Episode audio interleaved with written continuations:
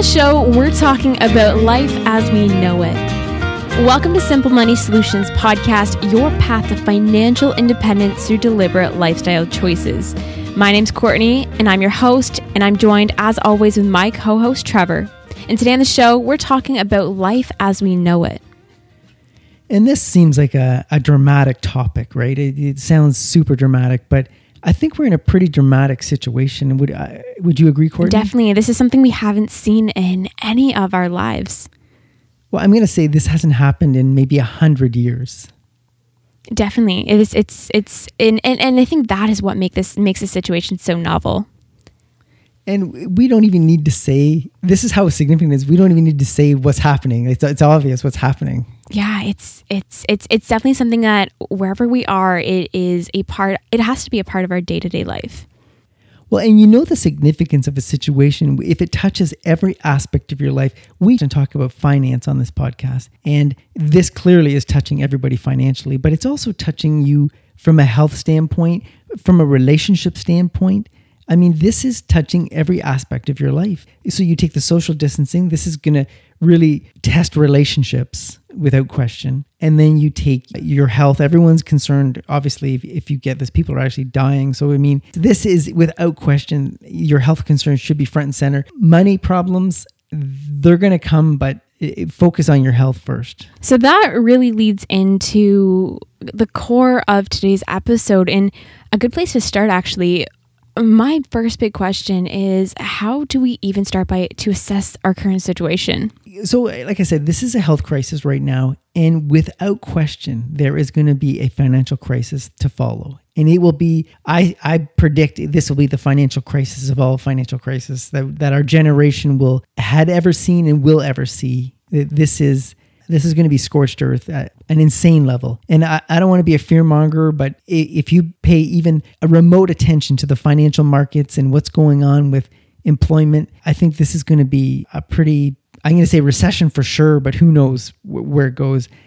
But to talk about uh, solutions, as our podcast is called Simple Money Solutions, I think would be insensitive to talk about financial solutions when the problem hasn't even unfolded yet. Like the there's no sense coming up with a solution when the financial problem hasn't even peaked or we don't even know how long this is going to last. So who knows how big the financial problem gets? And in terms of government aid in Canada, it is changing daily. What the, what the government is is proposing and offering everybody in Canada and, and the rules to to which you would qualify for the various programs are changing daily. So I, I have no idea like, to have a solution to this problem right now would be a, a, complete waste of time. I think it's safe to say that in times of uncertainty, we are always searching for solutions. And from your perspective, while it's it's almost impossible, as you said, to offer up solutions,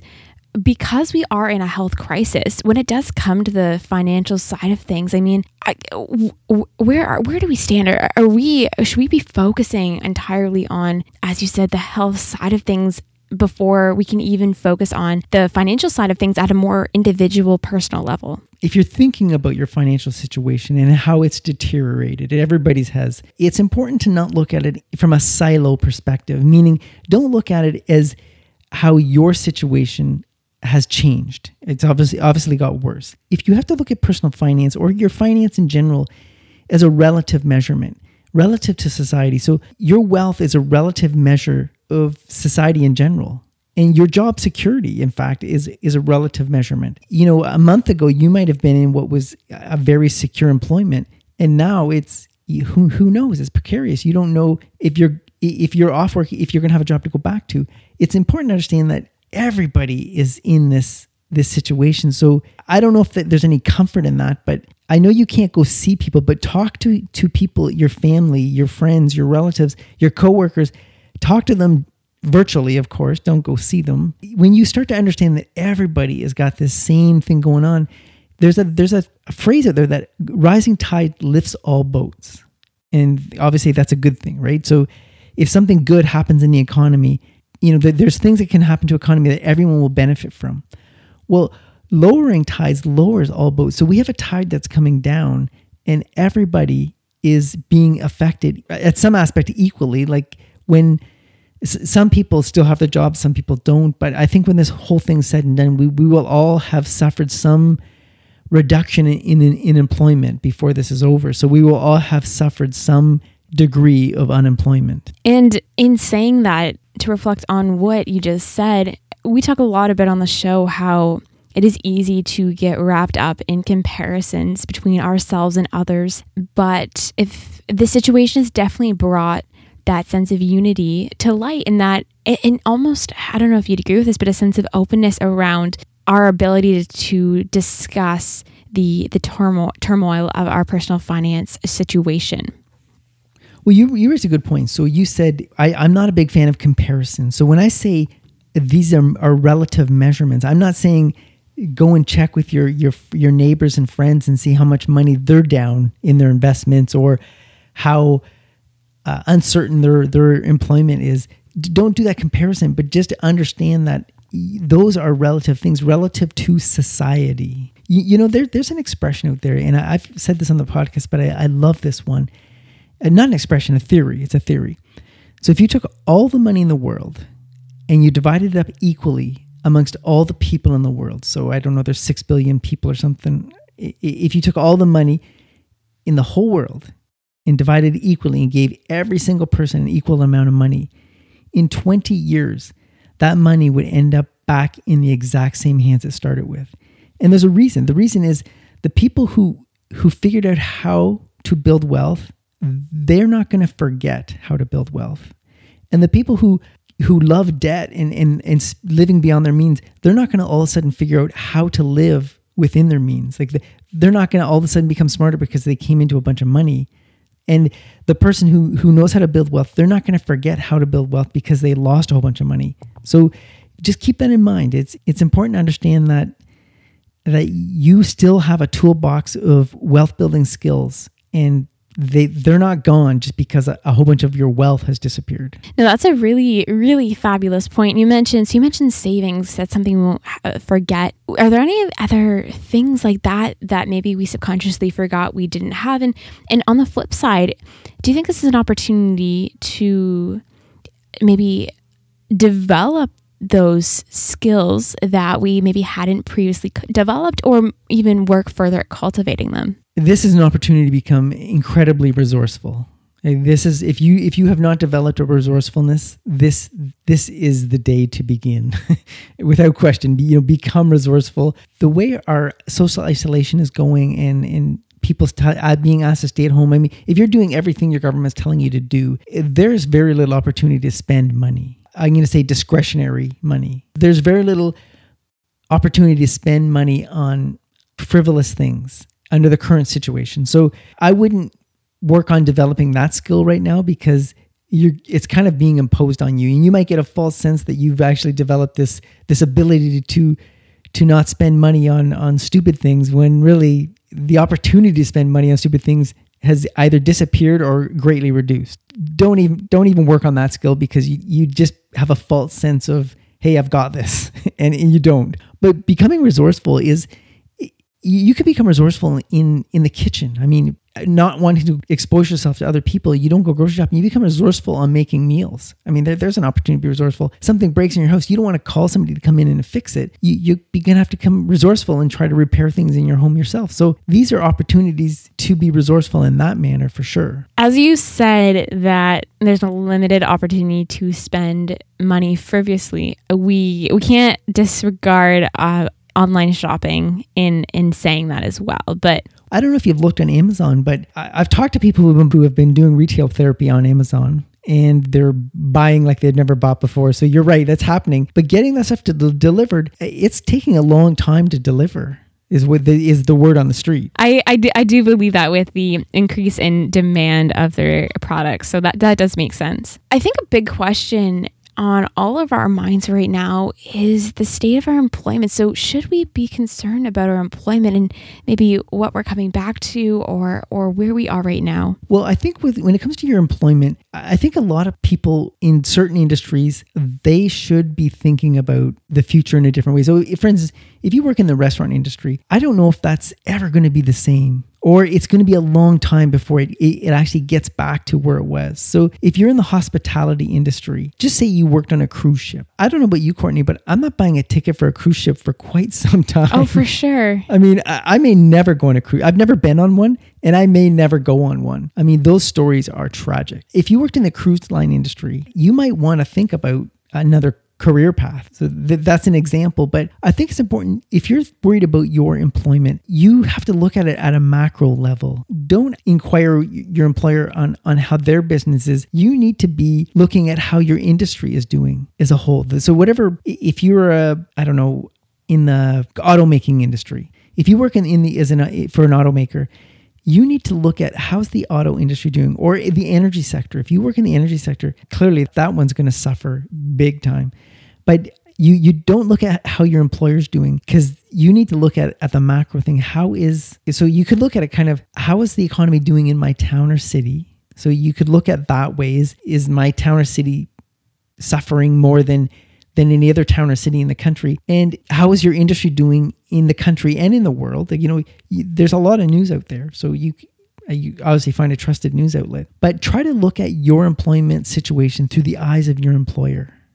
You really need to look at it and say, if I were running this company, how quickly would I would I be wanting to call back my employees given the industry we are in? And I think that's the, the best way to look at it. And you did mention so you mentioned obviously the the cruise ship example and I mean you're talking then about a kind of a wholesale shift in your entire career. So that's that's one example of one industry, but do you think that's going to be something that is widespread? I do. I I don't think this is this isn't going to end with somebody turning a switch on and the lights come back on and boom, we're, we're rolling. I can't see a scenario where where it comes back like that. I, I picture this. So an employer, just say, you know, we get the green light to certain industries are allowed to start back up and they're going to call back employees on an as needed basis. They're not going to they're not going to just say, "Okay, everybody come on back. We're we're turning the lights on and we're ready to go." They're going to be assessing the demand for their product and they will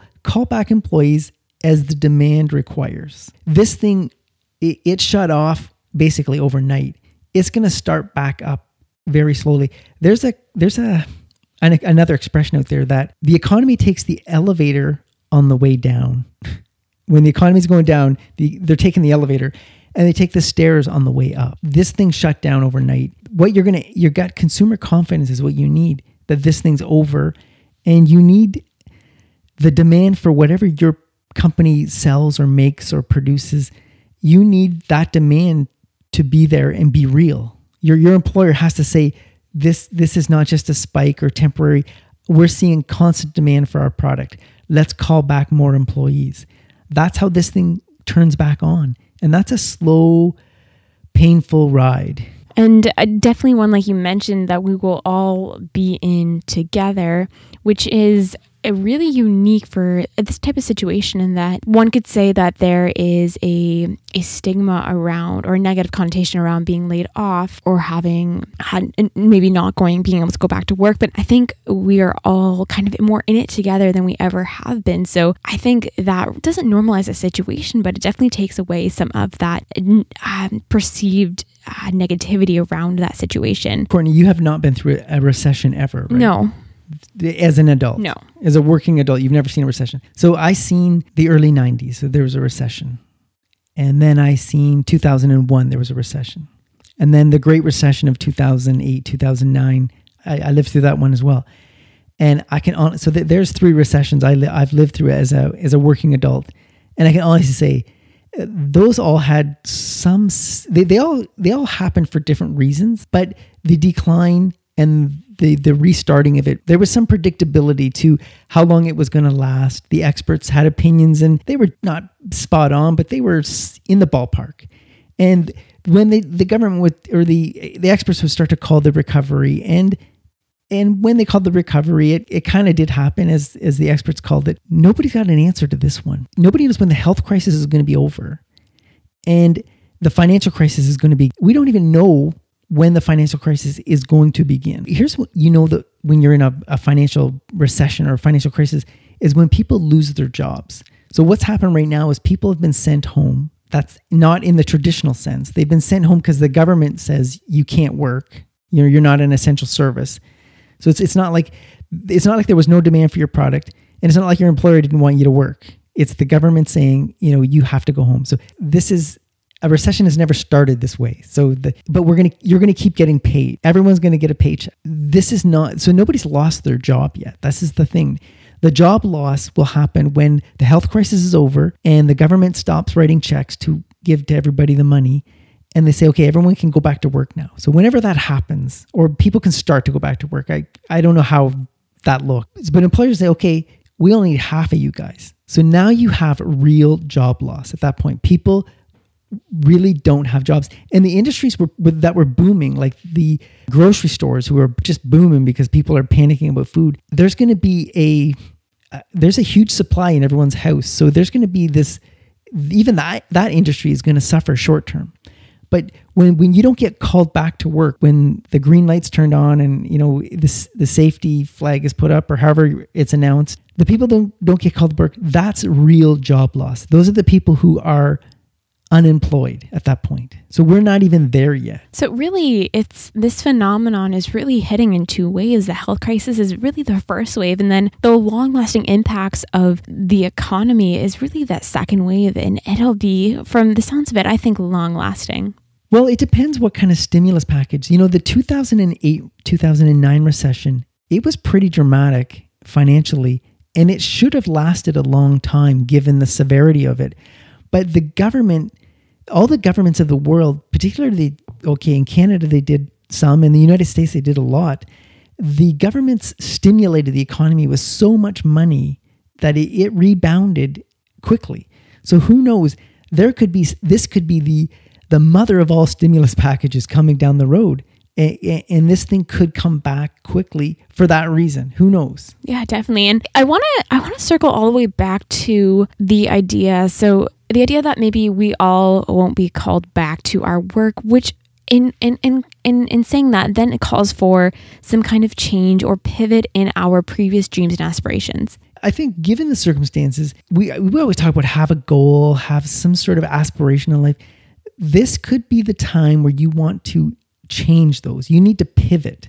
So, if you had a dream or aspiration or or some sort of career aspiration, this might you know trying to to stick to that plan, given the circumstances, might not be in the short term, might not be your best path. You may need to pivot. You may need to, because if, if your dreams required a lot of, you know, if your dreams hinged on a really good paying job that you no longer have, this might be time to pivot and, and change your goals, alter your goals given the circumstances. And I, I want to, sorry, I'm circling around here, but I want to go back to talking about the idea that we haven't seen something like this before. I mean, and you, you talked about recessions. You talked about the recessions that you've experienced and lived through, and how this is a whole new phenomenon of its own. So, I mean, has has the intensity of maybe a recession that you've lived through prepared you for uh, today at, at any sense? No, I, I think this is a new high water mark. If you, if you think of a, a waterfront property, in when you see a new high water mark, you should be concerned about your, your property, right? That if the water level has always been at this point and now it's, it's, it's two feet above that, that's a new high water mark. Meaning a, a disaster like this has, I'm going to say for everybody alive today has never happened.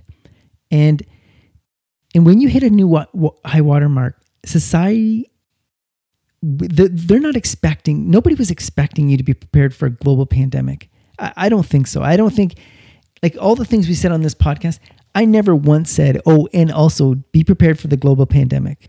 That was advice i was never giving to anybody.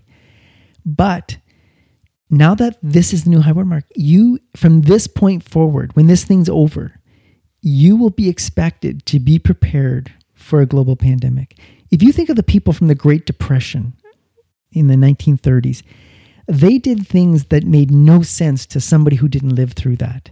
They stockpiled things that just did not reason check with somebody who didn't experience the Great Depression. And those people, because they lived through it, they would be embarrassed and ashamed if they weren't prepared for the next depression. That's that's how when you talk to them, that's how they like you know you people always had these grandmothers who had just stockpiles of canned food in their basement. Just they do their own canning like in jars and they have stockpiles of everything. And and you'd say, "Why do you do this?" Eh, or, or they'd say, "You know, my grandmother's crazy. She just she's worried about something that's never going to happen." But if you I love talking to older people, older generations, because I'm a history nut and those people are just oozing with real history. So I love talking to those people. And if you listen to them and you listen to the fear they have of never being exposed again to this. So this is going to change our society going forward. There's people who won't change, but I think for a lot of us, me included, I'm going to be prepared beyond prepared for the next global pandemic. I hope it never happens, but I would be ashamed and embarrassed if this came again and I was not prepared. I could not agree more with that. And I think we've all we all have an appreciation for that. What you just said based on our current experiences now. My final question for you for today's episode is the idea of normalcy and, and should we and should we wait for things to get back to that point before before we kind of decide what direction we want to take with with the change that maybe we want to encompass within our own lives. I'm going to say then there's going to be a new normal in our society without question. We it can't go back to the way it was. There's there's no chance. The people who who had i'm going to say underlying health problems so the the most most vulnerable people to this virus those people i mean that was just an inconvenience prior to this pandemic. You know, the the underlying health issue, people I think will look after their health at a whole other level. And I'm not I'm not saying that people didn't look after their health, but people will really focus on being healthy, staying healthy. I think there that is going to be something pe- people are everyone's going to know somebody who is affected by this. And right now the predominant message is it's it's really hitting people with underlying health issues the hardest. And so if, if you can do everything you can to, to keep your eat, a really good diet and get lots of exercise, those were good ideas before. I think going forward, those are going to be like again, it, it's the being prepared for the next one. So being in good health or controlling all aspects of your personal health will be paramount without question. Being living below your means is going to be the norm for a lot of people. Like there's going to be all the people are going to be exposed to who are living beyond their means or, or, or spending every penny they earned. Those people are, are, unfortunately are going to be fully exposed in this thing. And I, I think those people will will want to live below their means going forward. So I think if you're waiting for things to get back to normal, you're going to be waiting a long time. They may get back to where we are prior pandemic. Who knows? But it, it's going to be a long wait. So you should look for a new normal or you should plan for your own new normal. New normal in every aspect of your life. It's not going to be a uh, turn the lights on and hey, we're back to where we were. Those lights are going to start to come on very dim and they'll get brighter and brighter slowly. I, I can't see how normal ever comes anytime soon. So you predict that general consumption and spending patterns and habits will be altered at a whole societal level. I think they will and even if the pe- even if the people don't want to change the lending institutions if they were lending money to people maybe who were not 100% credit worthy or or you know they're going to reassess credit worthy. The lending institutions there's going to be so much debt failure that goes on after this thing that the the loaning of money will be scrutinized at a higher level. So even if you don't want to live on credit or, or stop living on credit, you're not going to qualify as much for as much credit as you did previously. This is a prediction. I mean, obviously, I don't know. I think uh, b- based on that, then I think there's definitely it, from a f- personal finance aspect. I think it the the I think the way it, like you're saying that we will approach spending and saving and just our, our, our decisions will be dramatically altered after. You know, it just as a closing thought, I, I, I want to say I think we're going to move from a society that values convenience and comfort and we're going to become a society that values safety and security. And on that note, that brings us the end of today's show on Life as We Know It. We'll see you back here with a brand new episode. Until then, keep it simple.